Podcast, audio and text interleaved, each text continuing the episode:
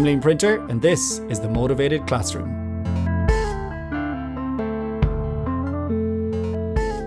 Hello, everybody. Fáilte, bienvenue, and welcome to the Motivated Classroom podcast. It is wonderful to be back with you all again. I have been taking a little bit of a break or trying to, but uh, it's quite difficult with so many people looking to speak about different things. I'm really excited today to be joined by Alice Ayel and Dr. Beniko Mason. We are going to speak about story listening and language acquisition today for this special live stream video episode. If you are listening to it as a normal podcast, this was streamed as part of the CI Reboot conference in July 2023.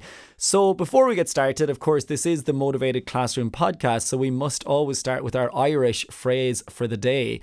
So, today's Irish phrase is Arash Arish, and Ar ais arís in Irish means back again. So, Ar ais means back to go back somewhere, and arís is again. And it's a phrase we often use in Ireland, ar ais arís, meaning we're back again. And that is, we are back again with the motivated classrooms. That's exciting. So I'm going to say a very quick hello to Alice and Beniko, and then I'm going to have a go at introducing them, and then we'll go into some of our questions and uh, have a chat about story asking, story listening, story, language acquisition, lots of things. So first, we'll say a quick uh, hello, Alice. How are you? Ça va? Vous allez bien? Oui, ça va bien, merci. Hi. Excellent, excellent. Hello, lovely to see you. And Beniko, how are you doing this afternoon in Japan? I am good, very good, thank you. Excellent, excellent. Lovely to hear you both. So, I'm first going to introduce Beniko, and I'll have my best go at this. It's quite a, a difficult one to uh, to to actually do properly within the space of about 30 seconds when there are so many accolades that I could talk about. Dr. Beniko Mason is Professor Emerita at Shitennoji University Junior College in Osaka, Japan. She has been developing and conducting research on story listening and guided self selected reading for several decades now. Her publications have appeared in many professional journals, including System, the RELC Journal, the TESOL Quarterly, ITL, Review of Applied Linguistics, and many, many others. She has demonstrated her methods and presented her findings on, at professional conferences in Cambodia, China, France, Japan, Korea, Laos, Russia, Taiwan, Turkey, the US. It's just a huge list. Her published papers are available at benikomason.net and her website is story listening.net. And I will share all of this afterwards in the podcast notes so you can have access directly to these. Now, for Alice Ayel, I actually first met Alice when I went to Agen in 2018. And Alice was actually the, I guess, the kind of keynote speaker. She spoke to us about what she was doing with story listening, and it was fantastic fantastic. So I'm delighted to, to speak to her again. So Alice Ayel has helped language learners from all over the world for 20 years. She has taught French and Spanish in middle and high schools in the UK and in Germany. And now she teaches French online to people from all over the world. She uses story listening in her French lessons. She started to make comprehensible videos online on YouTube to help learners to acquire French in the natural way. And she now has an online membership, aliceayel.com, with videos, stories, audiobooks to help learners understand French with little or no effort, which is wonderful. Her goal really is to make French accessible for everyone. And she has a massive following on YouTube and online. She doesn't like to use that word massive, but it is a huge following. For those of us who have like 11 followers, she has a big following. So uh, it's lovely to speak to you both. So I guess the very first question I think many people will have listened to this podcast before, and I talk a lot about language acquisition, comprehensible input, understanding messages, meaning, all of these things. But I have not spoken that much about story listening. And really, a main part of that was because I knew I was going to be speaking to two experts on it. But it is something I try and do in my own class. But I think we should first start by just saying that many people are quite familiar with story asking. But Actually, could you tell us a little bit about what story listening is and, and how it kind of began? What's the difference between story listening and story asking? So I might start with you, Beniko, and then I'll pass over to Alice after that. Story listening is to provide optimal input uh, as much as possible to everyone in the classroom for natural language acquisition. And we do not ask students to uh, output uh, in the classroom. Um, that's because a, uh, of, uh, the story listening is based on a theory called input hypothesis, which says language acquisition, uh, the cause of language acquisition is input and not output. That's what it is. So, how did you get started with this, Beniko? Alice mentioned something yesterday about you starting with some reading with your students. Is that how it began for you? I was doing a reading program called Extensive Reading, And it was working very well. It was working very well because students were reading a lot of books and the, uh, the test scores are going up. But it's not that everybody read as much as the, I wanted them to read because we ha- you have to read a lot of books. You know, you have to have a lot of written input to be able to do well, to uh, acquire the language or do well on the test. And so they weren't really reading, okay. not everybody. And so um, I decided to introduce a uh, auditory input into the classroom, into the reading program, and that really worked. The reason why is when you listen to stories that they understand, listening competence goes up, uh, develops and then their vocabulary size grow. Uh, you know, they start building large vocabulary size, and so when you have a, good listening competency and the large vocabulary size, it helps with reading.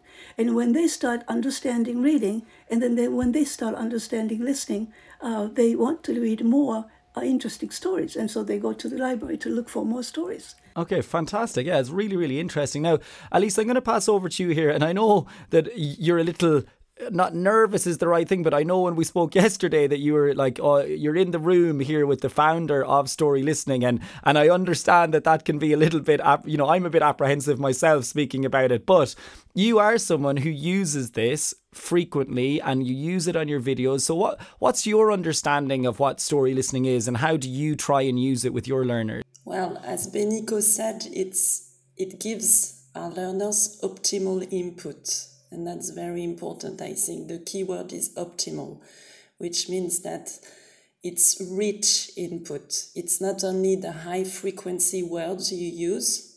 For example, in story asking, your I, I started to use it when I didn't know about story listening, and you use uh, you try to uh, have students acquire the high frequency words. And in story listening, you also use low frequency words, words that are in books, that are found in books, that are not so familiar, but it is going to help our learners to read, as to read more books, as Beniko mentioned. And I also like the fact that you use comprehensible input, but I think some teachers, or I at first got it wrong, with comprehensible because I thought that students or learners had to understand every single word. And what may, relieved me with the with uh, story listening is that no, students don't have to understand every detail, every single word in a story. They have to understand the gist of the story and even Beniko wrote in her paper, some students maybe will understand 0%. Yeah, sometimes maybe they won't get the story, or they think they got the story, and maybe they didn't get it really. But that's okay because you're gonna tell a story every week, uh, well, repeatedly. Yeah, you're gonna tell lots of stories. So little by little, they're gonna understand more and more and they're gonna get it. Okay. And with my own children, I see it. I read aloud at the moment. I'm reading aloud to them. I'm reading aloud stories from Roald Dahl in French. But uh, my my boy is seven years old, and I know he doesn't understand everything in the story. Yeah. But it's yeah. interesting to him. He wants to know more and maybe he doesn't understand everything maybe sometimes he doesn't even understand it or he thinks he understands it but he wants me to keep reading and i know at some point it's going to click maybe a word oh yes you, you know that feeling when some um, suddenly or one day you understand a word Absolutely. Yeah, I think it's really, really interesting exactly what you're speaking about. Now, of course, from my perspective anyway, I presume though we do want the students to try and understand. We, we that is like we would ideally we would like them to understand even if they're not getting every single word. And I think that's a really important point you've made because I too was in that I suppose that little trap that I felt like in my classes. Like I teach middle school and high school different settings. We're all teaching in different settings. But the, in my classroom I might have 20 30 students and I do want them to understand as much as possible. But I was definitely in that trap of thinking they had to understand every single individual word. And actually, that just makes it painfully, painfully slow for some people and painfully difficult, actually. And trying to translate every single tiny word, where sometimes it's it's okay to use some natural speech as long as it's slow and that they can start to understand bits of that. Now, how do you make these stories understandable? Like, what do you do? Now, just imagine people are listening to this who have never heard of this before, they've never done it in class, and they don't really know what we're talking about. So, can we break it down to them a bit? What does it look like when you're doing story listening? So, uh, Beniko, I might start with you on that. What what does it look like for you? What is story listening? If you were saying it to someone who's never seen it in action, they've never done it themselves, how do you make sure it's understandable? I always say that story listening is not storytelling storytelling is like uh, you are telling a story that you memorized yeah? But story listening it's more it's, uh, uh, we use a lot of different ways strategies to make uh, input comprehensible and interesting which means that i tell a story but i also uh, draw a picture while i'm telling a story.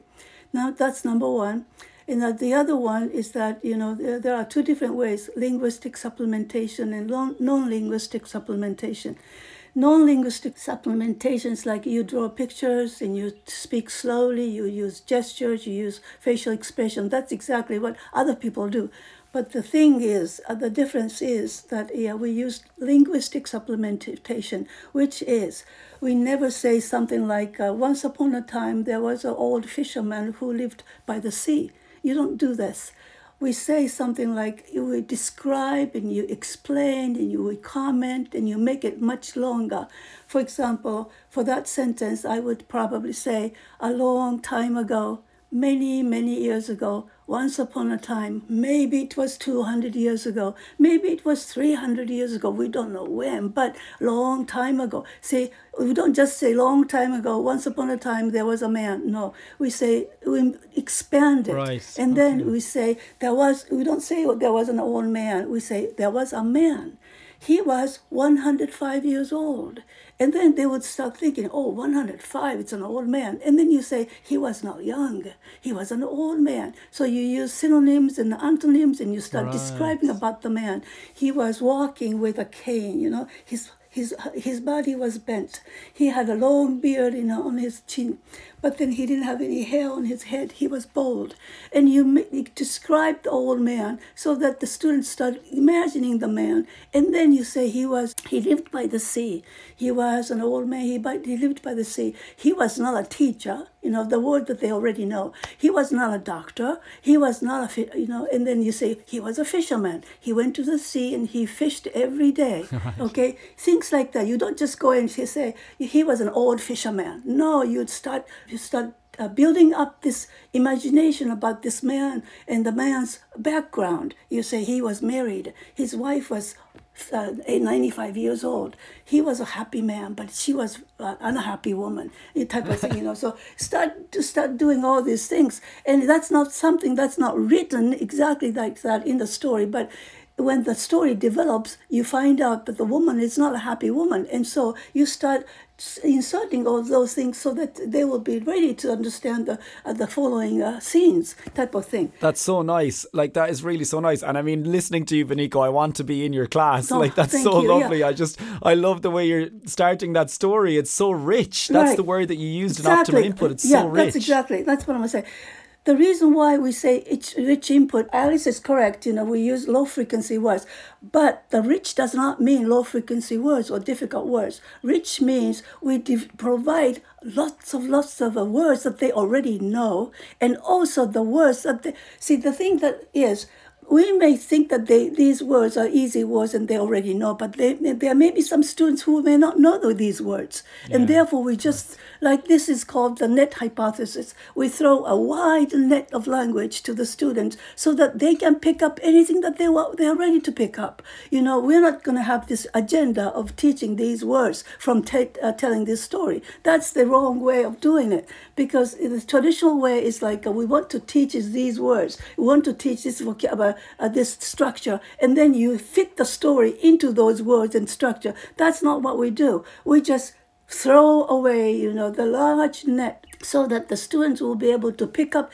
anything and everything that they're ready to acquire. Okay. Therefore, it could be a word, it could be a spelling, it could be a pronunciation, it could be anything, intonation, it could be anything. No, that's wonderful. Yeah, that's that's really good. You've done a great job of of talking about it, and I love the way you explain that. Just yeah, many stories would start as you say. There was an old man he went to this place. But that description of the old man making it so much richer, it just makes it, it so much better. And yeah, the students are getting and and they're getting a lot of natural speech there, the way that you would talk about an old man. Oh, he had a cane and a long beard, and yeah, that was lovely. Now, one thing that you did mention there about like he has a cane and a beard, for example, and I've seen Alice you doing this quite a lot. Alice, could you maybe talk to us a little bit about how you use drawing and your hand and a board to make it understandable? Because I think that's a, a very key point for me anyway when I try and do this in class. Yeah, drawing is very important, I think, and I know I myself at first was reluctant to draw because I'm not, I thought, well, I think I'm not good at drawing and I was scared of drawing. But you have to draw, it's very important. It's also lowers the filter mm, uh, because you. Um, maybe if you're not that good, your students see it, yeah. they see you're not perfect. and between with your students it creates a link um, it creates uh, something unique when you draw yeah you can describe also as you draw first of all it slows you down as you're drawing so you maybe you started to tell a story mm-hmm. as Beniko said and it slows you down you're not telling a story you're describing as well you're giving abundant input a great deal of rich input. And as you draw, you can also describe and you can draw the beard as well as you describing, oh, it's a long beard. And as you're drawing, you are also describing, and it's uh, really helpful for learners then to understand the story. And my, I know my learners, they're also intrigued by my drawing. Yeah. they they they want to know more. They want to see me drawing, and they want to.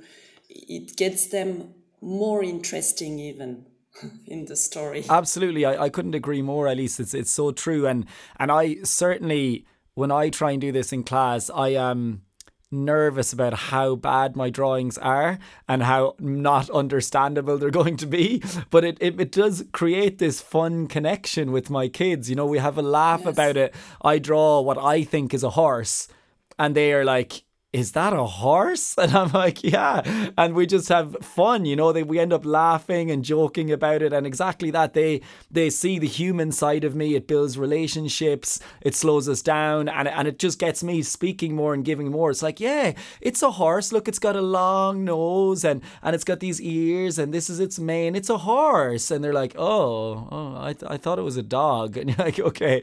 So that's really nice, actually. Now, Alice, I'm going to speak to you at the next question and then go back over to Beniko.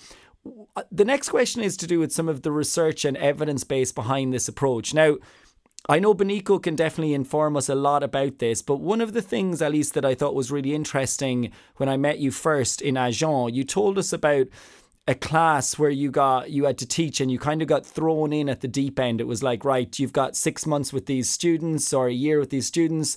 Some of them at really really different levels. And and if i remember correctly you just kind of said well i'm just going to do story listening. And it ended up working quite well. Would would you mind talking us a little bit about that? I think that was really quite powerful for me when i heard it the first time. Yeah i was teaching spanish at an international school like you do and I had to prepare them for their final exam, which is the IB exam in Spanish. And actually, the IB exam involves a speaking part, so output. And uh, they, I, I just had like yeah, four months with them to, to prepare them because they didn't have a teacher at that time.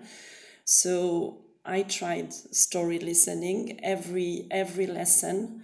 We didn't have many lessons together. We just met twice a week. So twice a week, uh, I would tell them a story, a story listening, and then I would ask them to write in their native language uh, the summary of the story. Well, after uh, my story listening on the board, and um, at the end they got amazing results. They all passed. And um, I mean, just before the end, we prepared a bit for the, the speaking exam because they had to know how it would, was gonna go. Of course. But I didn't really practice speaking during the whole, um, during all the months I, I taught them. So I, it was, and they really loved it. They really loved the fact that for once they could sit down, just listen and enjoy a story because it was a stressful time for them.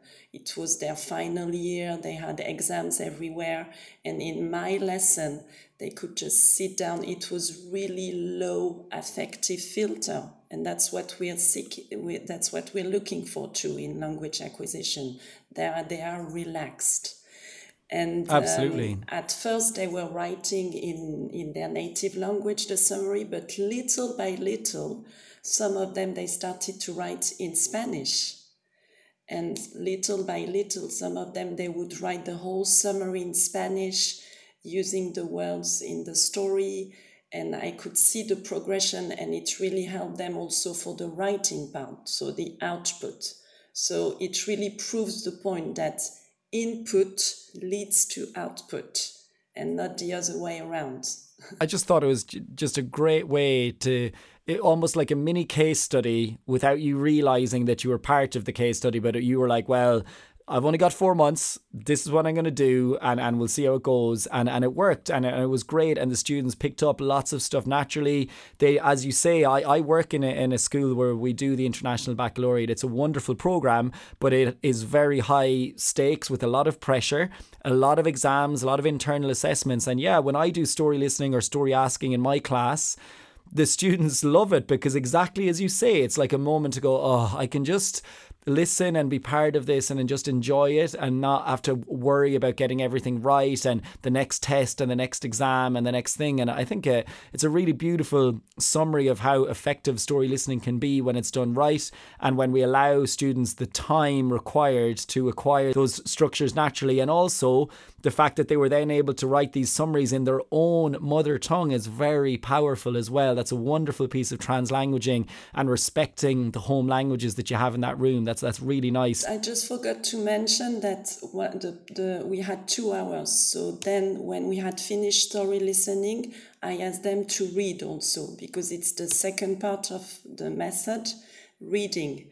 So they were also reading. I we they had to select books. I mean, I helped them at first to select books. Some of them got really easy, started with really easy books in Spanish, but little by little they started to read more and more. And reading is really important also. Yeah, I couldn't agree more. To acquire the language and for their exams, it helped them. And in the exam, there is a reading component. You know, they, they have to read and be able to understand things. So that's that's a really important point as well. So yeah, oh, thank you so much. That's uh, that really nice. Beniko, I'm going to pass over to you on this then. Could you tell us a little bit about some of the research or evidence base behind using this approach of story listening, which you are the founder of? There are many of them. But I could say, I just found out, I think I wrote that uh, in the handout that I gave you too, but um, I just found out there is this publication uh, by, the, by Oxford University Press. They, uh, they explained how many hours students must study in the traditional way to, to uh, do well on the TOEIC test, which is the English test uh, standardized test, not like TOEFL, but TOEIC test. And uh, they said something like uh, for the students whose TOEIC score is between 450 and 650, or for the students who are whose score is 450 to gain 200 points, uh, there's, uh, with the study program, they have to s- spend about 500 hours or something like that. Okay. But then my students spend only half the half the time to gain 200 points Right. uh, from reading and listening. Because when you listen to stories like Alice and I do, uh, with the comprehension aiding supplementation, they receive optimal input, which is, uh, re- I repeat, comprehensible, compelling, rich, and abundant input, not just comprehensible input, because uh, comprehensible input just because something is comprehensible input, that's uh, that's not good enough input. So when the students listen to stories in a story listening way, and they like uh, like just like Alice um, explained, when the students start reading from easy books, and gradually you know guided to a, a higher level books, and then every time when they uh, uh, uh, uh, experience success and pleasure from listening and reading, and then uh, they uh, they start reading more, like Alice said. Um, when they do this, you know, you don't even have to go to the uh, uh, the, the target country to learn the language because even when you go to another country, I mean, the uh, English for the Japanese people, for to the English speaking country, when they do not receive optimal input, they do not uh, acquire the language. But when they, uh, even when they are in their home country, and when they read books and listen to stories, they uh, progress much faster and uh, much better uh, on the even on the test too. And so those are the uh, uh, results that I have received from different studies. Excellent. Yeah, thank you so much. And that's Beniko has kindly prepared a handout with some of the key research around this and some of the, the ways to do optimal input. And that will be shared with everybody as well. I will put that on the program notes of the podcast. So, one of the things that I get asked quite a lot by other teachers when I talk to them about this. Um, and it is difficult for teachers to break down their mindset that language is learned in this particular way. And if I just give them stories, is that enough, etc. It takes a long time to try and break some of those molds because we were taught in a certain way. So, one of the things people ask me is what kind of other activities do you do alongside story listening in order to kind of do formative assessment or check that the students are making progress or understanding like alice maybe if i start with you on this one what, what do you do anything along with that to, to kind of check that students are understanding or do you just trust the process or how does it work I trust the process. But it, I understand it is difficult for a teacher because we have this mindset of having to, we have to give students activities to do. They have to do something. Yeah, they can't sit there and just listen. No, they have to to to do to fill in the blanks, to do things. Yeah. To so I I was like that too. Um, and also when I started, when I uh, had this class at first, I was like, oh no, how do I know they understood the story? How do I know, know they're going to be ready for the test, for the exam? I was a bit worried too. So I completely understand it's worrying.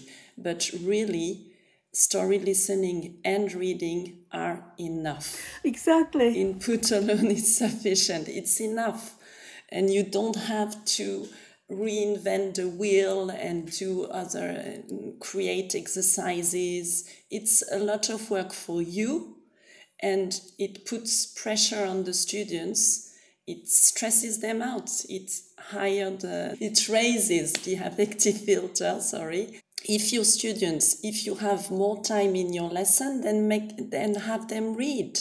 Have them read if uh, if they are ready for it. Can I ask you, Alice, when when you had that class for the international baccalaureate and you were doing mainly story listening with them for those four months, did you ever have when they did the writing? Did you ever look at some of their writing before the exams, or did you just not have time to do that? Because I know you were very constrained with your time. So did you have them write anything that you checked or that you kind of gave them feedback on? Uh, they had to write the summary of the story, and when they started writing in Spanish, I had a look, but I would not correct.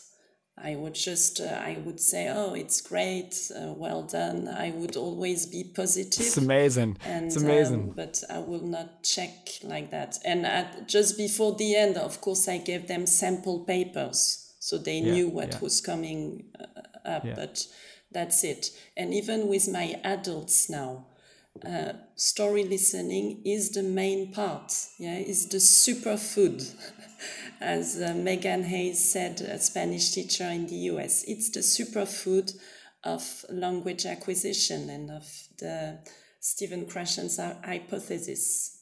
So just give them give them the superfood. They need it. Wonderful wonderful. I love that.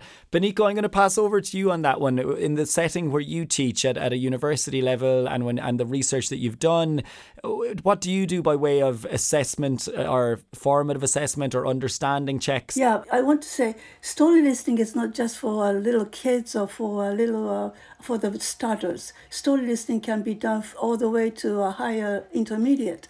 And so uh, my students, you know, there are uh, different levels of my students, and so uh, um, you can start. You know, you, it's not always the, uh, the three little pigs, but you can always do a very complicated, long stories uh, that that might last 40, 60 minutes, and so I hope the uh, people who are listening to this don't think that story listening is just for uh, kindergarten kids or the starter level people. It's for all the way to the uh, high level students.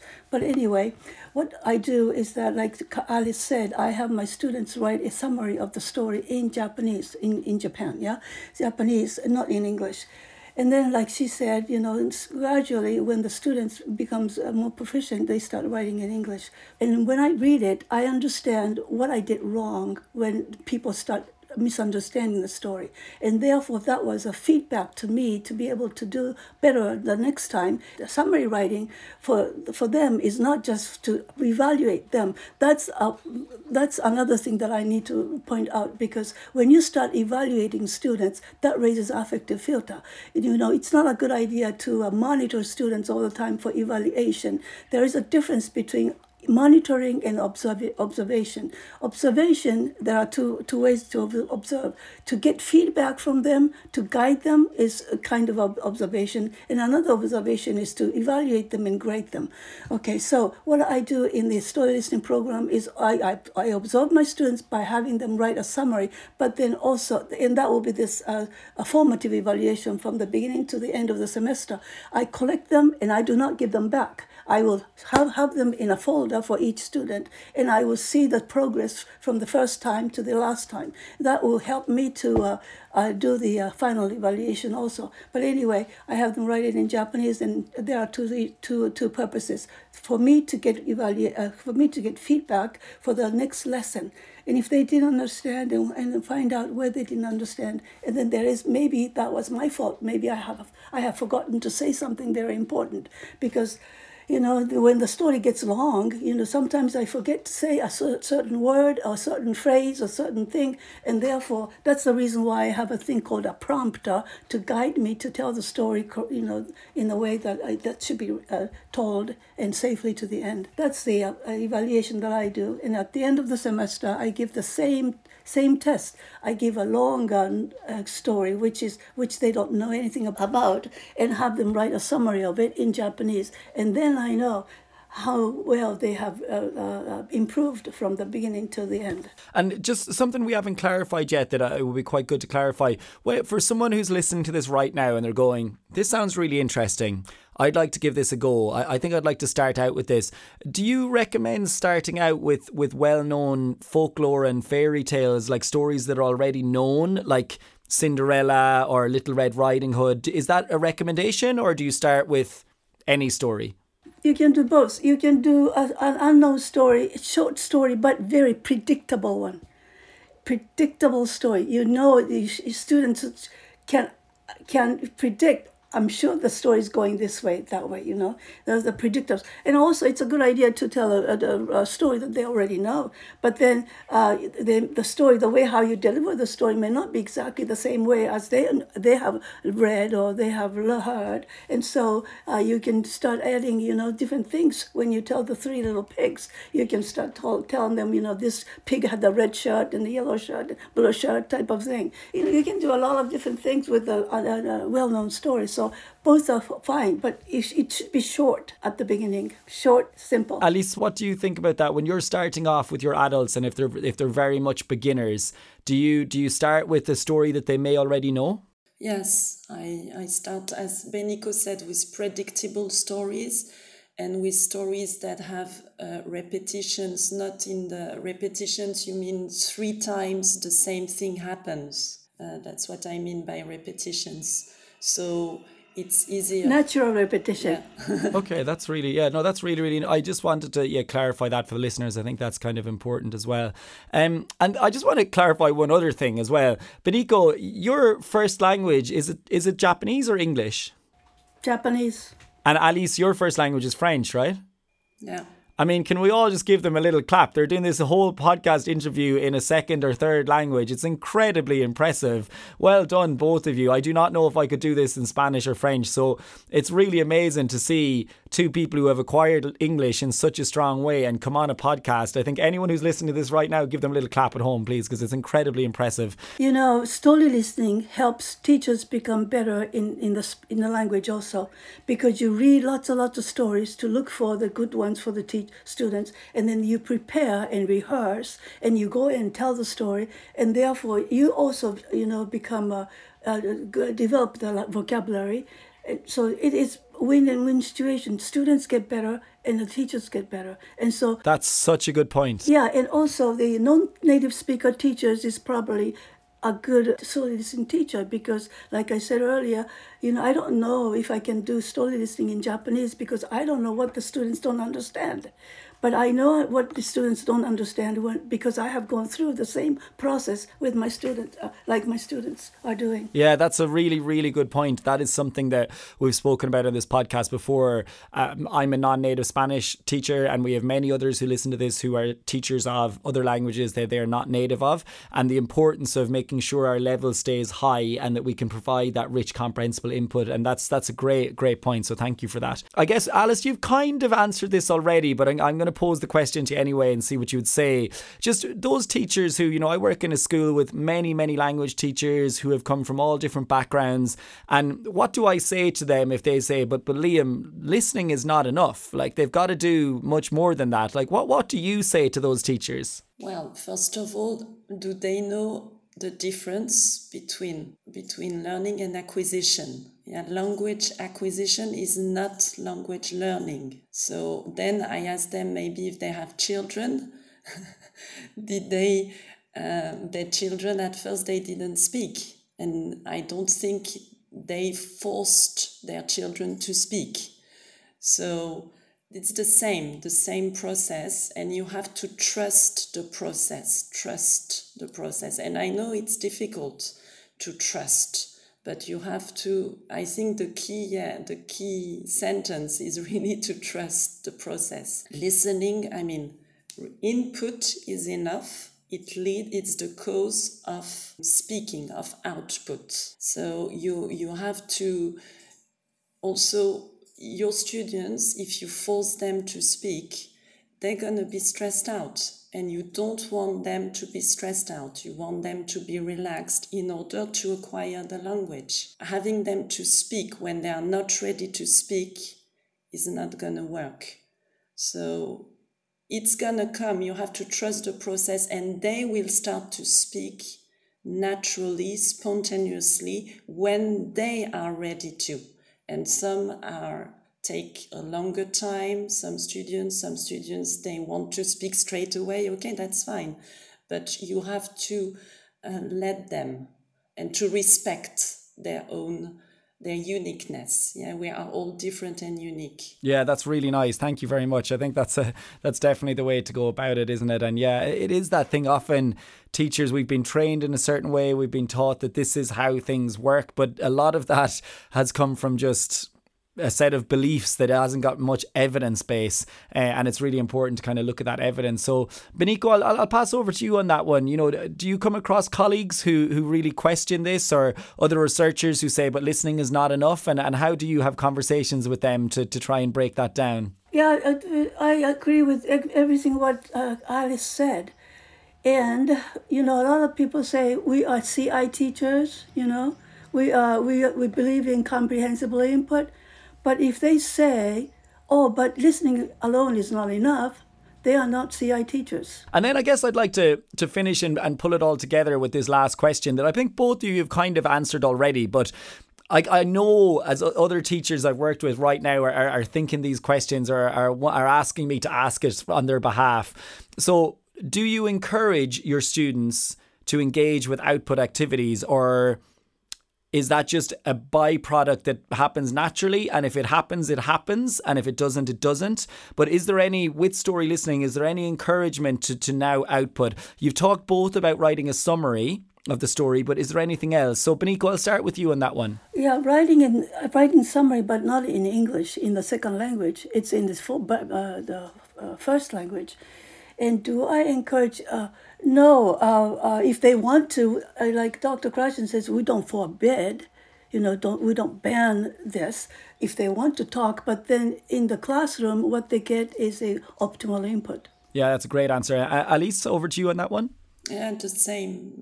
I don't really have anything to add. It's that you don't, of course, if they start to speak uh, uh, in the in the target language uh, you're gonna say great. I mean you're not gonna say oh no you started to speak. No you if they don't want to speak that's fine. They and yeah you they start writing the summary in their native language not in the in the target language straight away. Maybe some of them will then move on to write in the target language. May some of them won't that's okay. You're not going to force them to then at some point write in the target language.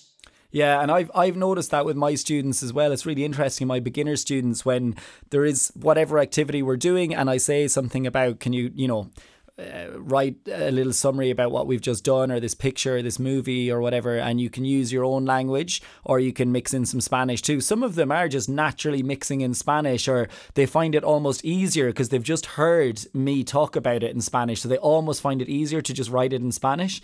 And then it's like yeah great wonderful you're already writing in, in spanish. And one thing like i i would certainly consider myself a, a novice with, with story listening for sure. It's something that I want to do a lot more of, and it's something that I do when I I'm having a week where I want the students to get lots of optimal input and, and almost have like a week when we're not doing too much. And it's really nice for that. But I ne- definitely want to do more of it. But one place I do it a lot is I'm now delivering lessons to illiterate adults once a week in a refugee centre in the evening. And of course, I can't really do a lot of the things I would normally do. And I can't get them to write. I can't really get them to read yet. They're kind of reading words, individual words, but not really so essentially i'm just story listening with them all the time and, and getting them involved a little bit now and again just uh, you know asking them little questions and things and they can like draw it or they can show some understanding that way but a lot of listening like loads of just telling stories telling them about my life using pictures like pictures of my dog and telling them about a story that happened to my dog for example and the big thing I see difference is one, they're getting lots of this input and they're they're definitely starting to output naturally. But two, they're enjoying it they're just smiling and, and happy and they feel relaxed and they're under a lot of pressure and, and they've come from awful situations and they're dealing with so much in their life.